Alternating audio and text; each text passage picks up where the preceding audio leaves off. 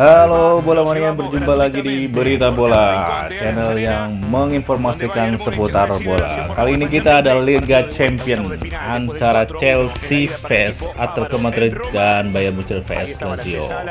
Agregat sementara Chelsea vs Atletico Madrid adalah 1-0 Sementara Bayern Munchen vs Lazio adalah 4-1 Akan langsung saja kita ke A propósito de Lazio, Beto, solo ganó uno de los últimos 15 partidos de visitante, hablando de esta... Yang pertama kita ada Bayern Munchen versus Lazio, agregat sementara 4-1 dan berikut starter permainnya. Sané, Müller, Gnabry y obviamente Robert Lewandowski.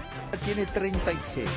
Ya te voy a dar más datos. Reina, Marusic, Acerbi y Radu. Lazzari, Milinkovic Savic, Escalante, Luis Alberto y Fares Y arriba sorpresa Korea y Muri. Pada awal pertandingan di menit-menit 10 pertama, 20 pertama, 30 pertama tidak ada apa-apa kecuali drama sampai di menit ke-33. Terjadi penalti yang dieksekusi oleh Lewandowski ke arah kiri gawang dan pastinya gol karena tendangannya sangat keras.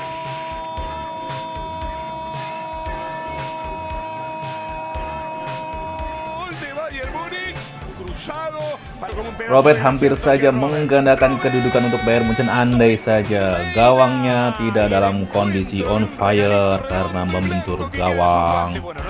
Ya, masih beruntung ternyata. Striker Lazio Korea hampir saja menyamakan kedudukan andai saja tendangannya tidak ditepis dengan baik oleh Nubel.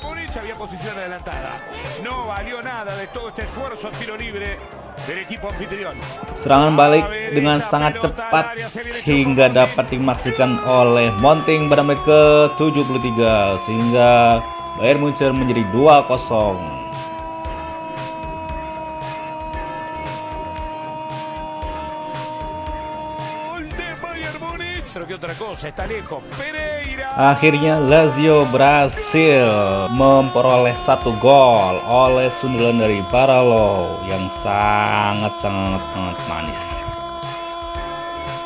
Dan gol dari Paralo adalah gol terakhir di match kali ini sehingga menjadikan Bayern Munchen menjadikan lolos ke babak selanjutnya.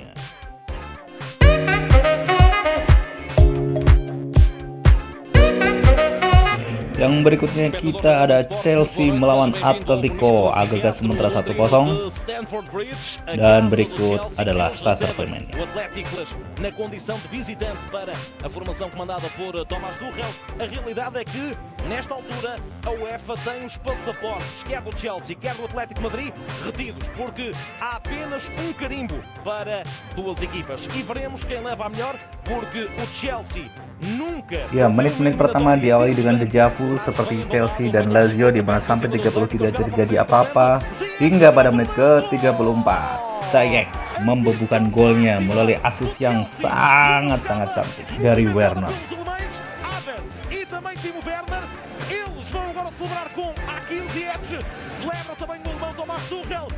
Chelsea está na frente.